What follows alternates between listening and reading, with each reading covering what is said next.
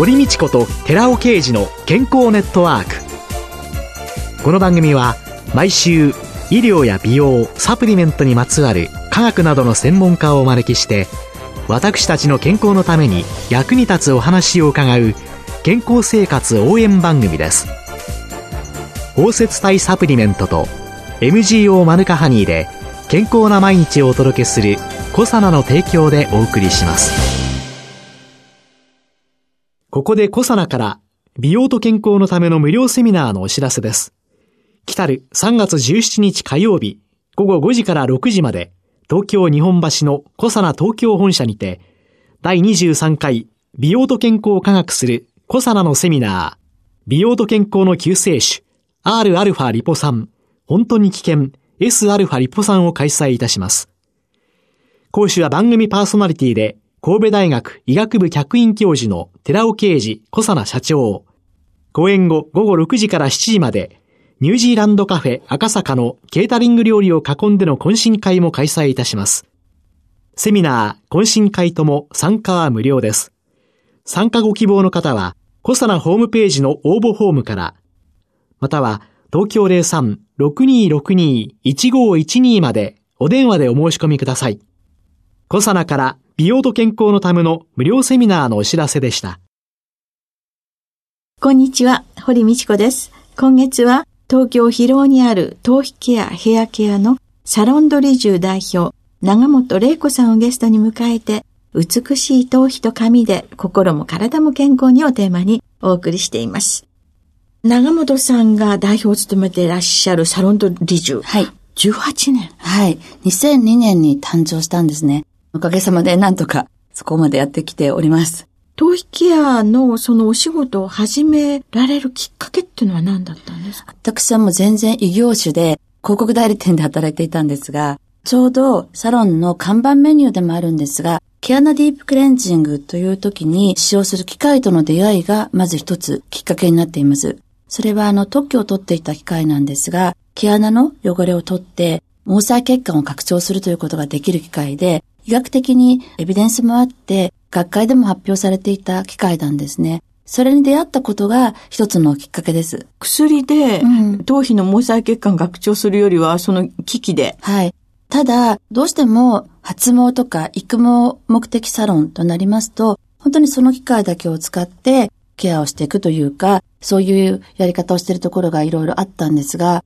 その時に私はただその頭皮の毛穴だけを取って毛細血管を拡張すれば、増えていくんではなく、メンタルというか心の状態というか精神的なことというのも影響すると思っていたので、このバランスを考えまして、この毛穴ディープクレンジングというメニューと、もう一つアロマティックヘアエステ、この二つのメニューで実はスタートしたんですね。それから、まあ、だんだんと増えて、お客様のやはりご希望とかその時の状態を合わせてメニューを開発していったんですが、現在ここのつまで増えてるんですが、最初はふたつからスタートしました。で、もう一つの方のアロマティックヘアエステというのは、アロマオイル、オーガニックのピュアなエッセンシャルオイルを使っていくケアなんですが、こちらを導入して二つのことが必要なんじゃないか、このバランスが大事なんじゃないかと思って選びました。そしてじゅうななねんかんの間にここのつまでコンセプトが増えた。そうですね。最初は毛穴のお掃除というところで頭皮のケアから始まって、その時はまだ少なかったので、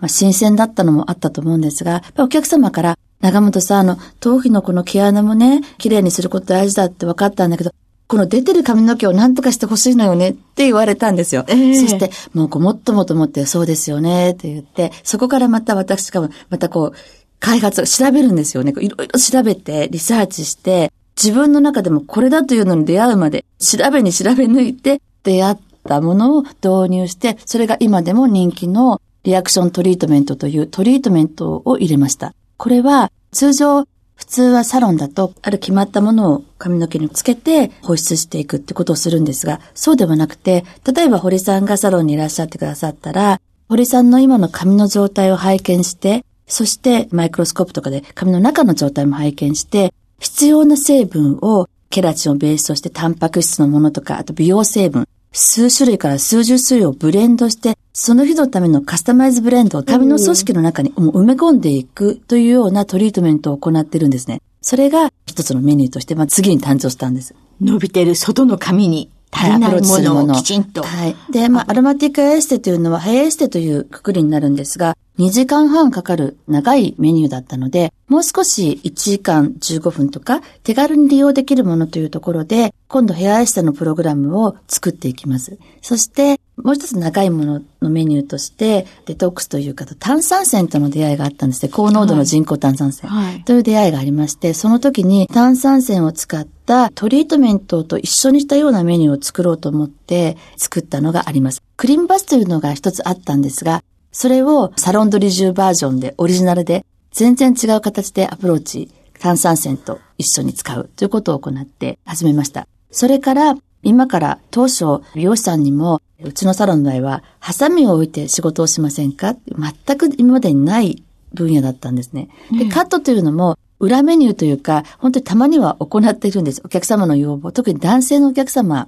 とかはいっぺんに済ませたいという方多いので、カットももちろんするんですが、そんなに数はないんですね。そしてろくねんまえにお客様からトリートメントのカラーを受けてダメージが出てしまって、長本さんこれね、カラーリングしてほしいと、何かいいカラーをやってほしい、またおっしゃられて、カラーかと思って、そこでまたいろいろ調べて、で頭皮ケアからのカラーリングということのコンセプトでカラーリングを始めたんですね。なのでその時は通常のカラー剤とまずスタートして、その後にノンジアミンといって科学的なもの、フリーになったものというのも導入したということも行いました。というふうにサロンドリジューはお客様とともに、お客様に必要なものとともにだんだんとメニューも広がったり商品を開発してきたという経緯があります。お客様に寄り添ってらっしゃると、はい、その要望に頑張って応えなければ、ね、長くいらっしゃってくださっている方もそうです、とても多いので、やはりもうサロンドリジューに通っててよかったと思っていただきたいので、その変化によって時代とともに変わってきますし、年齢とともにも変化してきますので、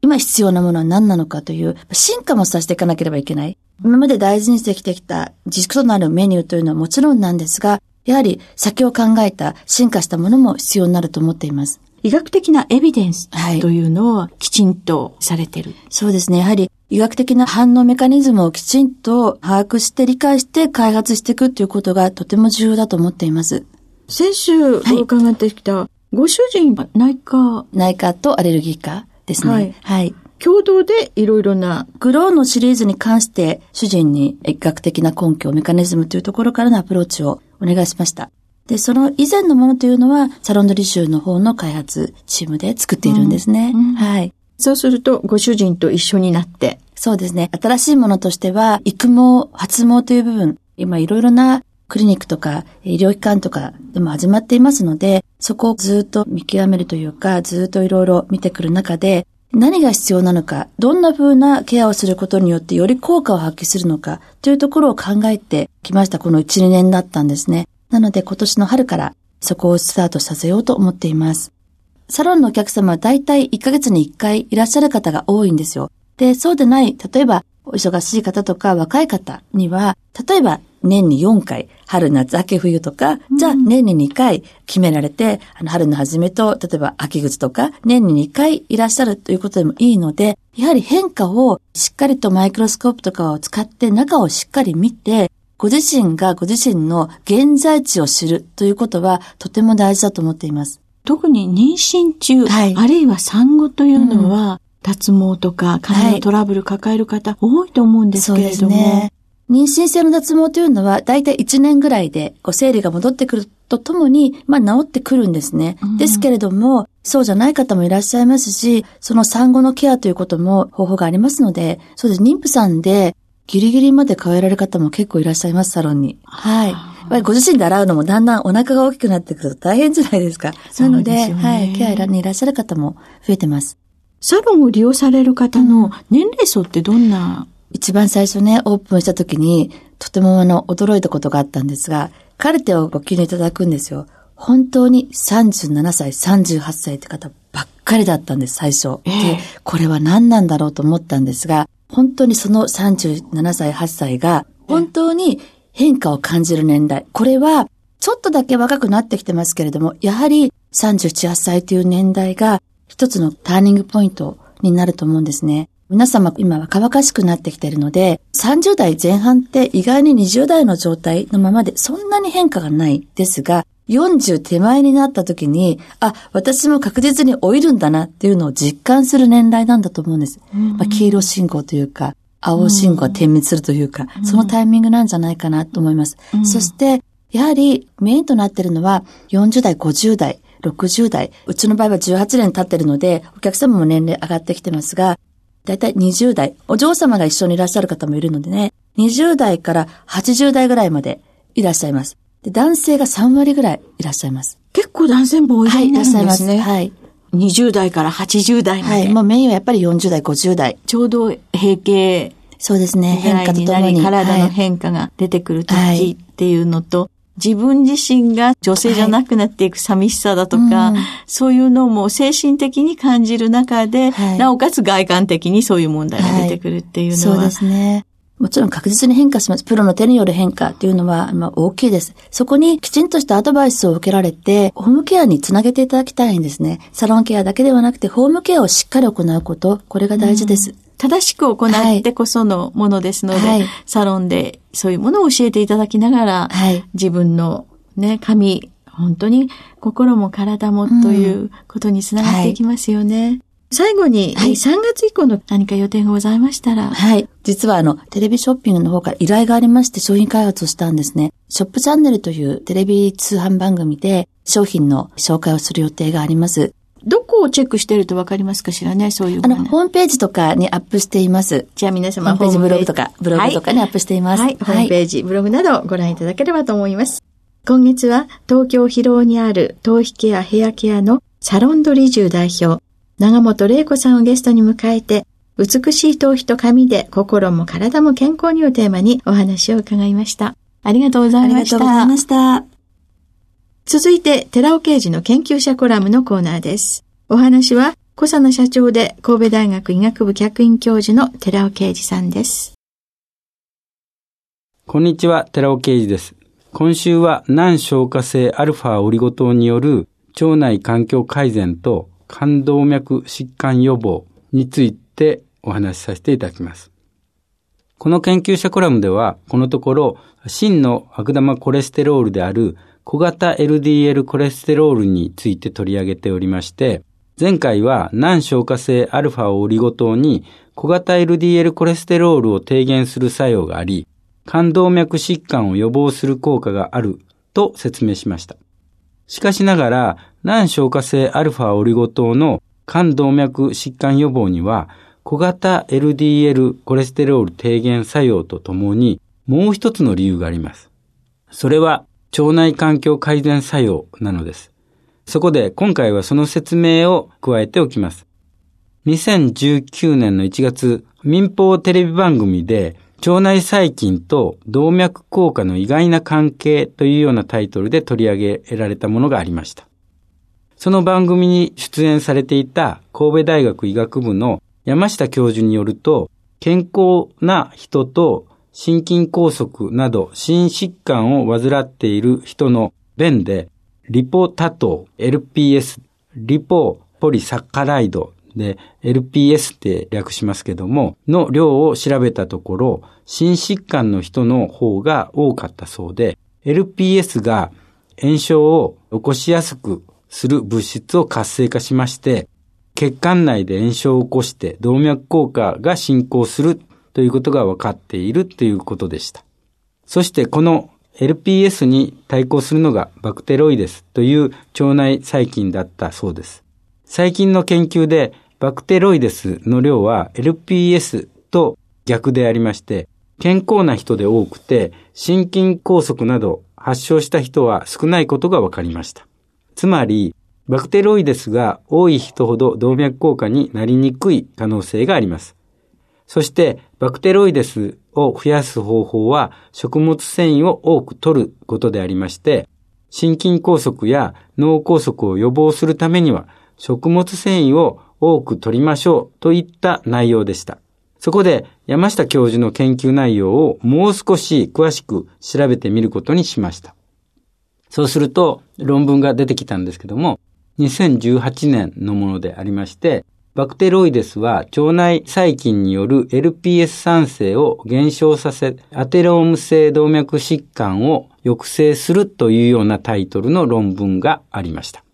これはにせんじゅうはちねんのものですけれども、健常者と冠動脈疾患患者の細菌層を比較しましたところ、アテローム性動脈疾患の患者のバクテロイデス量は減少傾向にありまして、中でも有一種であるバクテロイデスブルガタスとバクテロイデスドレイのふたつの割合が低下していたことから、このバクテロイデスにしゅの検討を行ったとのことです。まず動物試験です。アテローム性動脈硬化モデルのマウスを用いまして、週にごかいバクテロイデスブルガタスとバクテロイデスドレイの生菌を強制投与した群と、その加熱殺菌してで、死菌を強制投与したコントロール群で比較しましたところ、生菌を投与した群ではアテローム性動脈硬化病変サイズであったり、プラークの形成であったりするものが減少していました。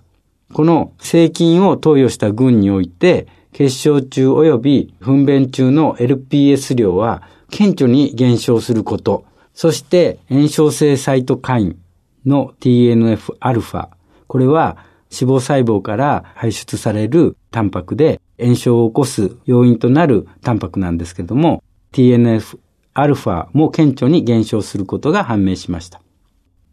さらにこの論文では血中の エルピーエス 量が減少しまして、ティーエヌエフアルファ が減少する理由として、バクテロイデスブルガタスとバクテロイデスドレインの生菌を強制投与することで、腸管バリアが増大したためであるということも明らかにしています。以上のようにバクテロイデスは エルピーエス 産生を低下させまして腸管バリアを増強させる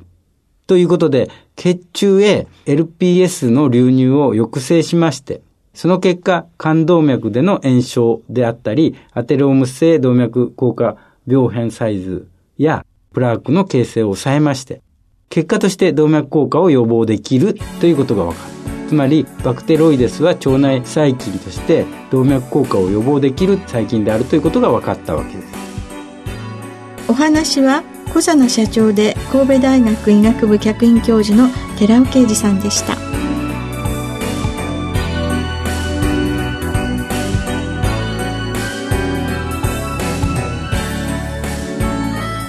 ここでコサナから番組お聞きの皆様へプレゼントのお知らせです。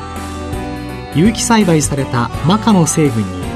環状オリゴ糖で包み込んで安定性と吸収性を高めたコエンザイムキューテンと アールアルファ リポ酸を配合したコサナのスーパーマカサプリを番組お聞きのじゅうめいさまにプレゼントします。プレゼントをご希望の方は番組サイトの応募フォームからお申し込みください。コサナのスーパーマカサプリプレゼントのお知らせでした。